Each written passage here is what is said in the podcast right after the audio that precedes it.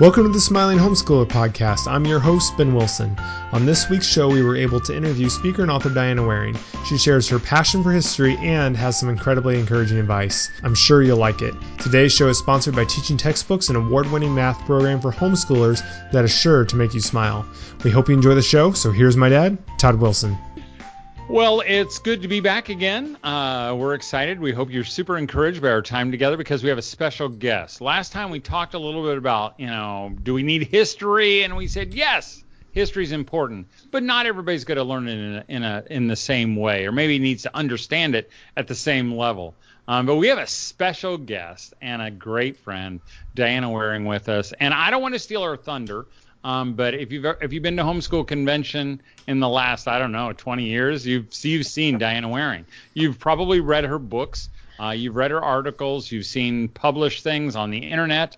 Maybe you didn't even know it was her. But I know when you read her stuff, you thought, wow, I can identify with that, because that's what I think you're going to be encouraged during this time. Because the thing I like about Diana Waring is that she's real. She emphasized relationship, and she has a great perspective on what really matters. So, Diana, it is good having you with us. Oh, so much fun to be here with you, Todd and Ben. Two of my favorite people. Thank you. Appreciate it. Okay, now, just in case that they don't know you, why don't you tell us, well, and even if they do know you, maybe this will give a deeper understanding. Tell us a little bit about yourself, your family, and maybe your homeschool journey.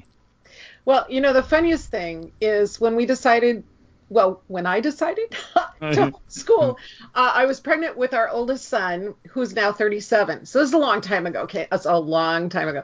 And my husband was a teacher, a public school teacher at that point. And I read a book that had just come out called Homegrown Kids by Dr. Raymond Moore. I read the book. I just loved what he described about relationships with your teenagers if you homeschooled. And I thought, whatever it takes, that just sounds good to me. So I went to him and I said, honey, I think we should homeschool. And he said, what is that? And I said, where I teach them at home. And he looked at me and he said, I think I would lose my job. This is 1981 and he's a teacher and we'd never seen it or heard of it or anything else. And it only took him a few years, though, teaching in public schools, to just kind of recognize that even in some of the very best schools, the children who came in, so many of them were having troubles with things at home, things beyond their control. And it was coming into the classroom, coming into the hallways. And he just said, I want my kids to grow and learn in an environment where we can just love on them, where it's more about learning rather than just trying to survive the stuff that goes on. And so he became a proponent of homeschooling. And we've just had this wild journey. He knew stuff about school. I knew nothing about how kids learned. I just kind of jumped in and started doing these things. But I began to learn very quickly that my children were not all like me. Right. Mm-hmm. I mean, big surprise.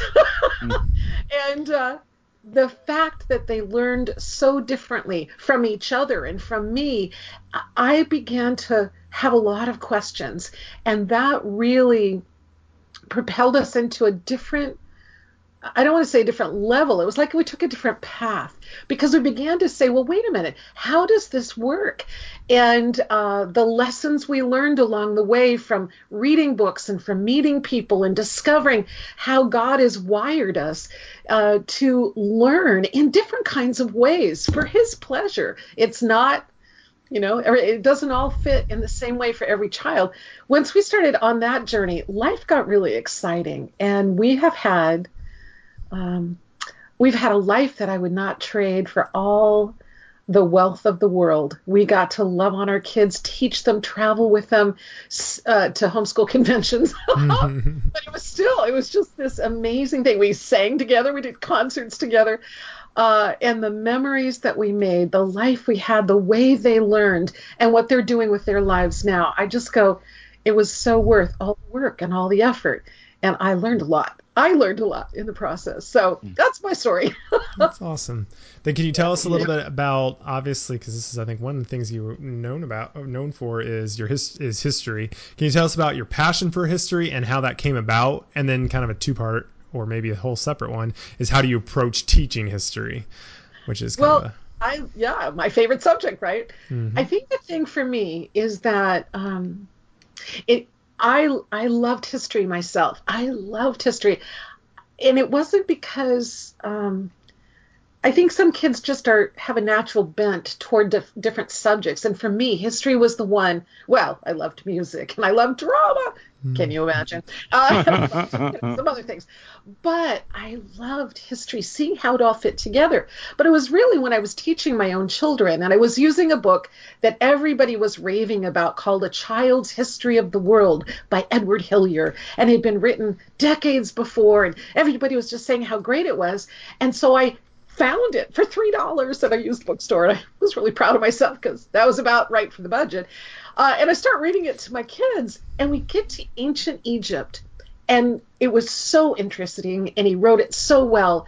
But I said, well, wait a minute, where's Joseph, the biblical Joseph? Where's that story? Where's Moses? Where's the Exodus? How does this fit?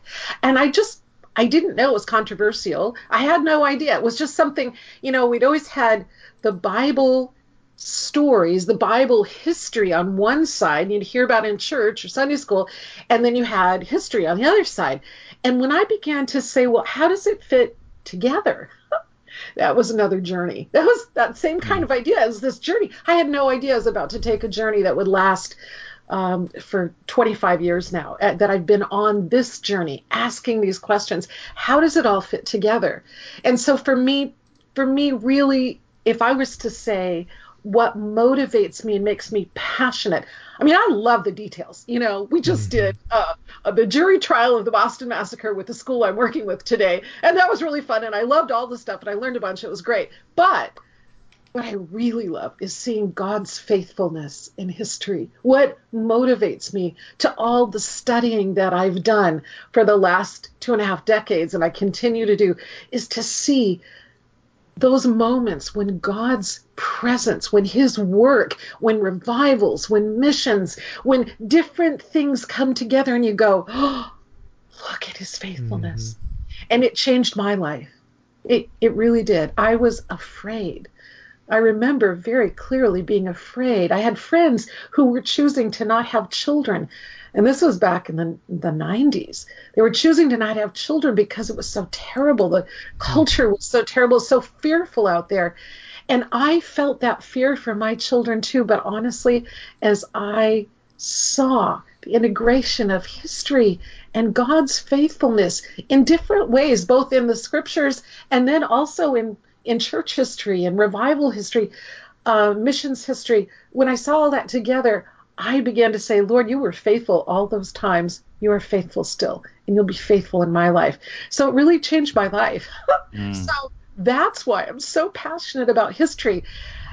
And if you want me just to segue into the second thing about what you asked, about how we teach it, honestly, if we can help our students not just go, this date, this event, this battle, this king took the test, did it, forgot, whatever. It's just history. If instead we see it as not sacred in the sense of like the scriptures, but we say we have our antenna up. I was talking about putting up an antenna, or we have our eyes open, and we go on this adventure and we search out what happened and how does this change how we live our lives and what we think about our world right now.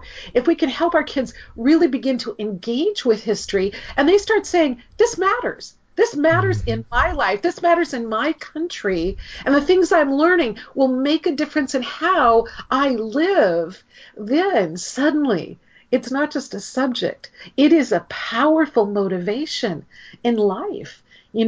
And so I'm all about let's bring it to life in as many ways as possible. So students of whatever gifting or talent or passion or intelligence, and we can talk about the 8 smarts in a minute if you'd like to, I'd love it.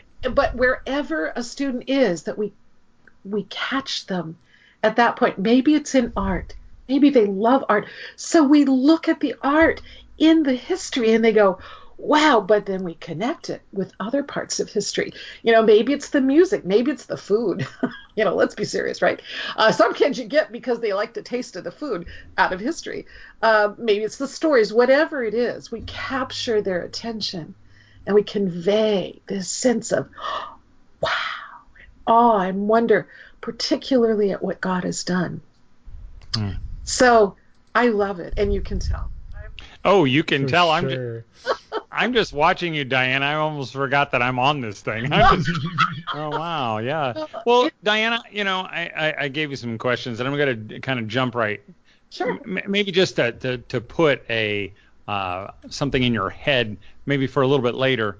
But, you know, I mean, that's the beauty of having someone like you maybe help our kids learn history, because I know, you know, my wife would be, if she were sitting next to you and I asked her the same question, she'd go, well, history's nice, you know, and that would be about the, you know, she, and so as a teacher, you know, as you're able to teach our kids, whether written word or in a video format, I mean, that passion that you're talking about comes through, that all moms might not have that same passion. Right. But that's not what I want to ask you right now. Okay. What I want to ask right now is, you know, if you were, even though, you know, if you were just an amazing history passionate advocate, I'd probably have you on the show. But the reason I'm having you on here right now is not just because that you know a lot about history, you're passionate a lot about history, but the part that is kind of like your little byline, your education that's relational. I mean, I love that part. Because even as you were talking about, you know, when you were describing your homeschool experience, that's what you were describing. Maybe you should, because, you know, you got homeschool moms who are listening and they're like writing down notes, you know, and they're writing education that's relational. And they're like, define that because, I don't know, because they're homeschooling moms. But what do you mean by education that's relational? Oh, I love the question. Thank you. And it's our trademark, by the way. We actually trademarked it. Education that's relational means several things. One of them, and this is a primary one, is it means the relationship between the parent and the student, the parent and the child. And we could go so many places with that one. But if you've ever had the experience of being teacher's pet, you know, did you ever have that experience, Todd, where one subject, I don't think I did. Okay, now that's all right. Not everybody has.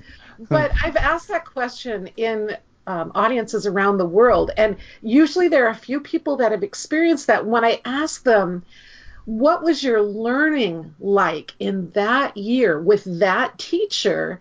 And every one of them have said, oh, I just learned everything. I learned so much. Because the teacher looked on them with favor. The teacher thought they were amazing, and they responded to that. And on the opposite side, I ask, you know, how many of you had that teacher that no matter what you did, it was not right? They didn't like you from the moment you walked in the class. And, of course, some hands go up, and I'm not going to ask you, Todd.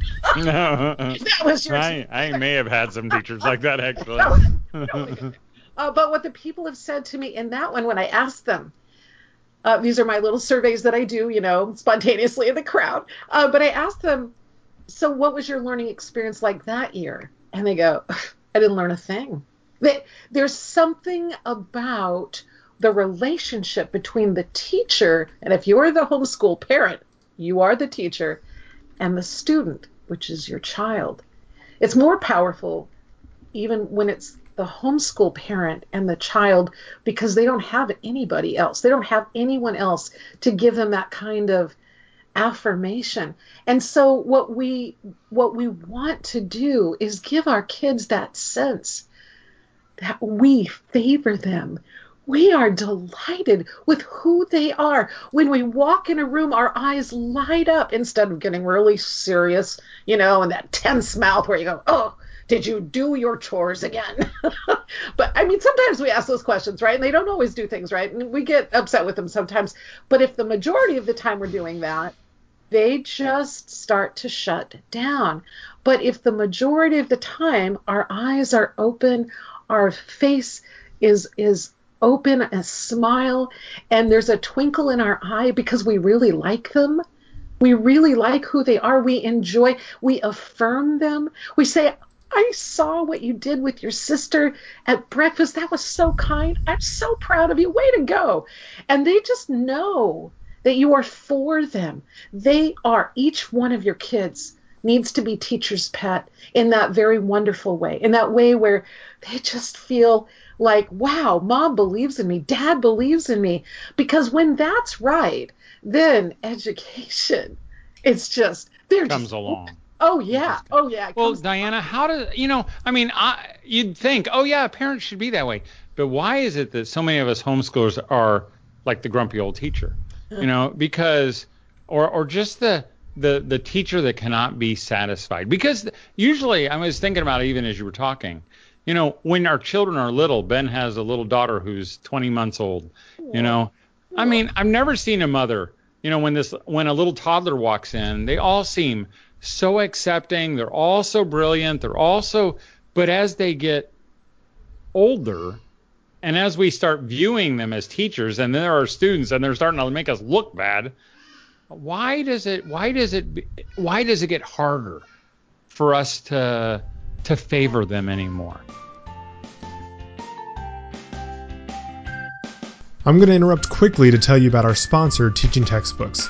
Today's show is powered by Teaching Textbooks, a complete math program for homeschoolers from grade 3 through pre-calculus. What sets Teaching Textbooks apart is that each problem is explained, corrected, and demonstrated to the student in an engaging way.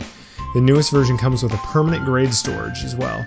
What's even more exciting is that the newest version is an online curriculum that works on Macs, Windows, Chromebooks, as well as tablets and smartphones, allowing you easy on-the-go access to your child's math lesson. And with a new lower price, the cost averages out to about $4 to $6 per month for 12 months. And that isn't enough. Teaching Textbooks is now offering a new discount plan for larger families. As one student from Las Vegas wrote, I'm doing pre-algebra and I'm in the 8th grade. I've tried many different math curriculums, and until now, I've absolutely hated math. And now, I actually love it. To learn more about their free trial or view a sample lesson, go to teachingtextbooks.com. All right, now let's get back to hearing more from Diana. I think that's such a good question, and I'll give it my thought. I don't know this is the definitive answer for everyone everywhere, but I think part of what happens is that we have in our minds a model of what our kids are supposed to do, what they're supposed to be like. We have in our minds, many of us went to school ourselves. You know, we weren't homeschooled. I know some kids are now grown up and they were homeschooled, now they're homeschooling, so I'm not sure what it's like for them. But for a lot of us, we were in a school setting. We know what it looks like. We know what smart kids look like. We know what smart kids do. And maybe we weren't like that. And when you are homeschooling as a parent, there's this absolute pressure, kind of a crushing pressure that says, you've got to make your kids like that. And so it's grumpy because the pressure is on us. But when we change that and we say, you know what, wait a minute, stop the presses, everybody stop all that, and say, let's start talking about how did God make your child? What things did God set into your child? What gifts and abilities and interests and passions did God set into your child for his own purposes? I was just talking with a homeschool mom today about this, that none of us got to say to God, you know, I would like that one where you can be really good with words or really good with math, you know, or really good at sitting still and taking tests. None of us got to request that for ourselves or for our kids. Instead, for his plans and his purposes, and he's wise. We know, we agree on that, right? He has this amazing plan for each and every one of us and each and every one of our children. And so he gifts us with these beautiful and very different kinds of gifts. And they don't all look like kids that sit still and can read at age 3 and do calculus by 5. You know, they don't all look like that, right? And so if we start to say, well, okay, let's start discovering what's in our children and appreciating and honoring what's there, and in fact giving that opportunity to blossom while we teach reading and writing and spelling and all those other things. But we let them blossom. We let them shine in the areas that they shine in. Pretty soon, I think, we would start going, oh, I get it. I get it. This one, Lord, you designed to be a comedian. This one, Lord, is such a servant. This one, Lord, loves to tinker, loves to take things apart and put them back together. Oh, I get it. And I think that's why homeschooling can be so powerful, because we just have the time with our kids to watch them, observe them, find out what are they good at, and then bless that and nurture it and give it, like I said, a place to shine. And other institutional kind of school settings just don't have that time or that longevity with the student to be able to do it. I know there are teachers whose hearts are for their students, but parents have, they have it. They have the time, they have the heart, they have the knowledge of the child, and all they need is the encouragement that their kids really are bright, really are smart in different kinds of ways. And we work with that. And I think it really changes people's lives when they begin to really get that.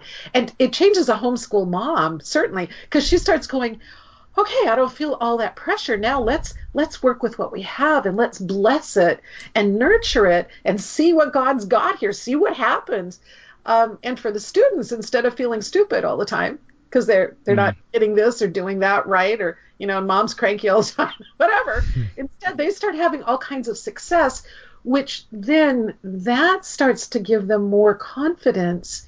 Well, let me try this thing that feels really hard, like reading a 200-page book. Let me try it now, because I feel so. I don't want to sound like everything is about feeling. But if they have success in the areas that they're really good at, I think it gives them confidence for the things that are not as easy and they have to work harder for. So that's what I believe.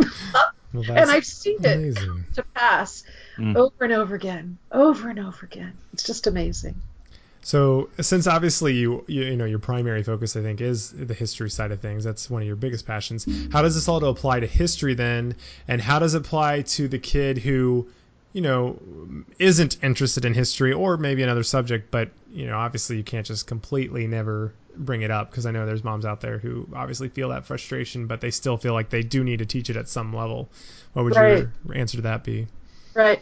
Well, one of the things that, believe it or not, when I went to write a history curriculum, I didn't want to do it. This woman, I'd said, if she bought my CD, actually it was a tape back then, my history tape, that I was in the process of, I was thinking about, I was going to write a curriculum. She said, well, I'll only buy this tape if you promise me you'll do this curriculum. Wow. Oh my gosh. And she kept calling. What she'll do for a sale, I always get myself in trouble. And I hate. Should I tell you that? Well, I've already said it. I really it's on Facebook. You can't take it away. There it is. So I really dislike curriculum generally, because it tends to it just sucks all the joy of learning out. Not all curriculums, but so many of them that I had experienced at that point. And I just went, I don't even like this. But we were exposed to different kinds of learners, different kinds of, like we call it the 8 smarts, or the 8 great smarts, or multiple intelligences, plus the idea of teaching different subject areas using history as the base, which is called multidisciplinary, or you could also say unit study. Some people use that term. But there's this way of teaching history that does not look like normal history. It's so rich. And that's what I did with my curriculum. I married together the idea of, wow, let's look at history with this. What happens and what does God do in it? Along with how can all learners, all kinds of interest thrive in this, thrive and flourish in this. If what they love is baseball and sports, how do I help them love history? And when you put it all together, it's amazing to see the kind of results that come, that even students who don't love history, they start to get engaged because they find that they can do a lot of things that they really do love, but it connects to history. And so it really gets exciting for them. I've been teaching online classes for the last several years, and I have had a chance now to watch my students online, some of whom only were taking the class because their mom made them pretty quick. They got so interested, and they began to find ways to do projects and create things that they loved, and they did well. Every one of them. Now, they didn't all have all the understanding of what I was trying to give, but they had a lot of it, you know, and then there were some that had all the understanding and more because they went into research. So you have a wide spectrum, but I have yet to find a single student who just goes, nah, I don't like any of it, because I catch them through their interest, you know, whatever it is that they love, they have a chance to do it somewhere every month in the curriculum. So well, and even we were talking last week that Ben thought we should even, if we could find a better word than history, because as soon as you say history, you know, it feels like then it's a textbook thick thing, as opposed to like it's you were talking about. Everybody has interests.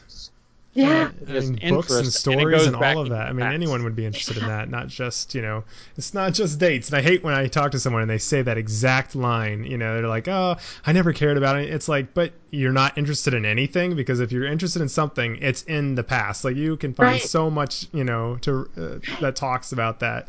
But most people don't ever consider that. Yes. Exactly. Well, Diana, you know, I know we're going to run out of time here, and I know there are moms listening, whether live right now or they're going to listen to it on a podcast, you know, that they feel overwhelmed. They can't get it all done. They're sure they're ruining their children, you know, and she feels like she's failing. You know, what would you say to her right now? Maybe about, you know, and I know because you've had these conversations a million times. What are your words to her? You know, what I would say is the first and most important thing. Set the books down. Set the expectations down. Rebuild the relationship. Find out, what is it that makes your child light up? What is it that they go, oh, I get to do that. I love to do that. What does that look like?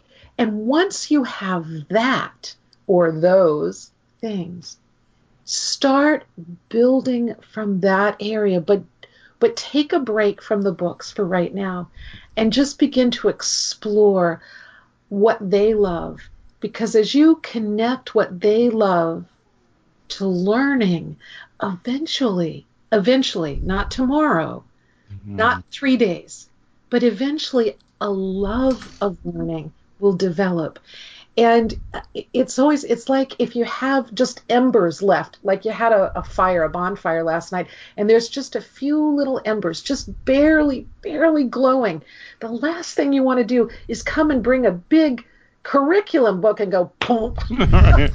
Just there you go. There's nothing left, right? So what you do is you bring just a tiny little bit of the driest little bits of leaf, and you put it on there, and that's what you're doing as you're asking your child, as you're paying attention, as you're seeking, play games with them, go on a field trip, try things. If you have no idea what they love doing, try some fun things and see when their eyes light up, and start listening to what they're saying and having those conversations. And that's like getting to have that flame start to just begin to come up, and then you can give it a little bit more.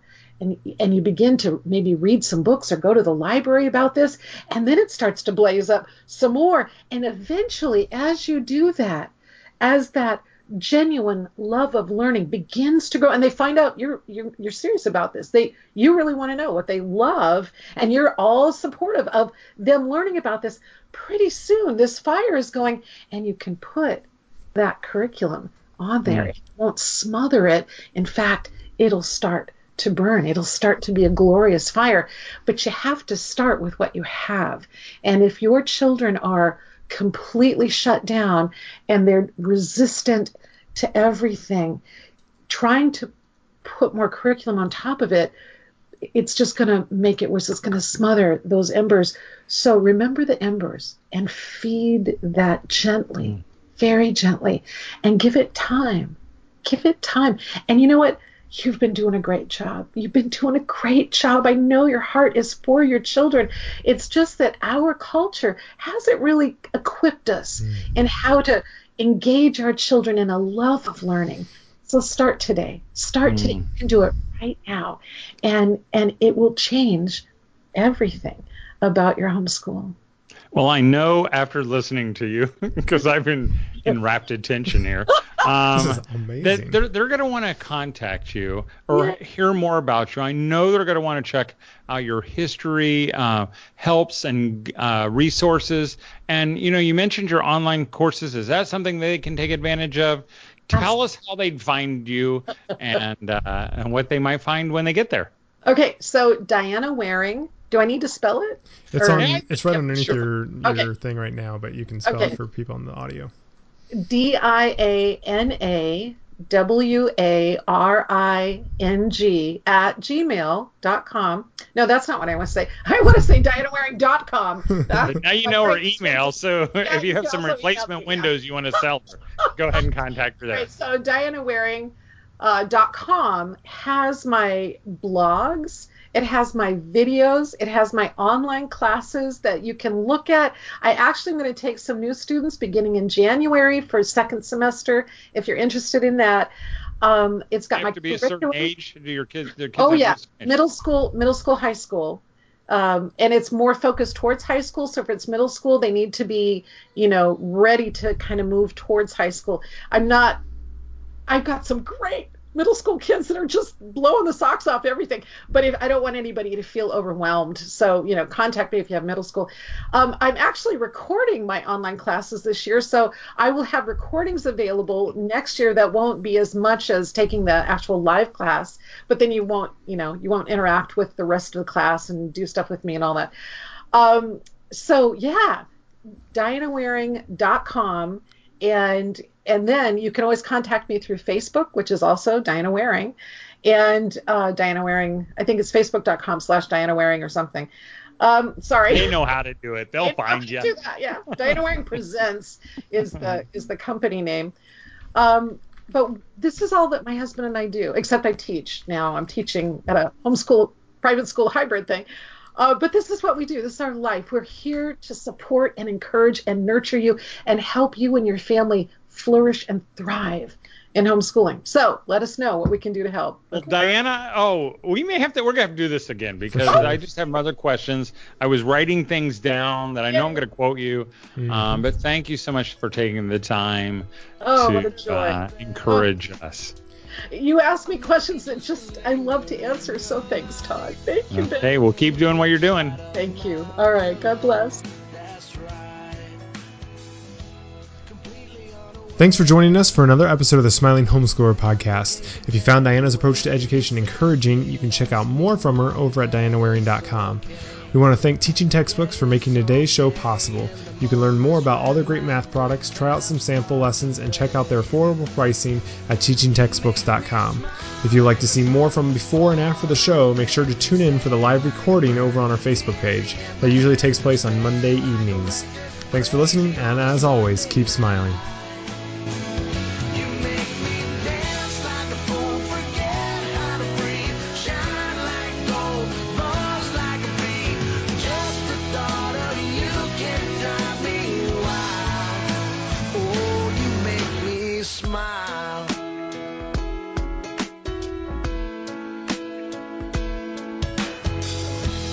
Even when you're gone, somehow you come alive.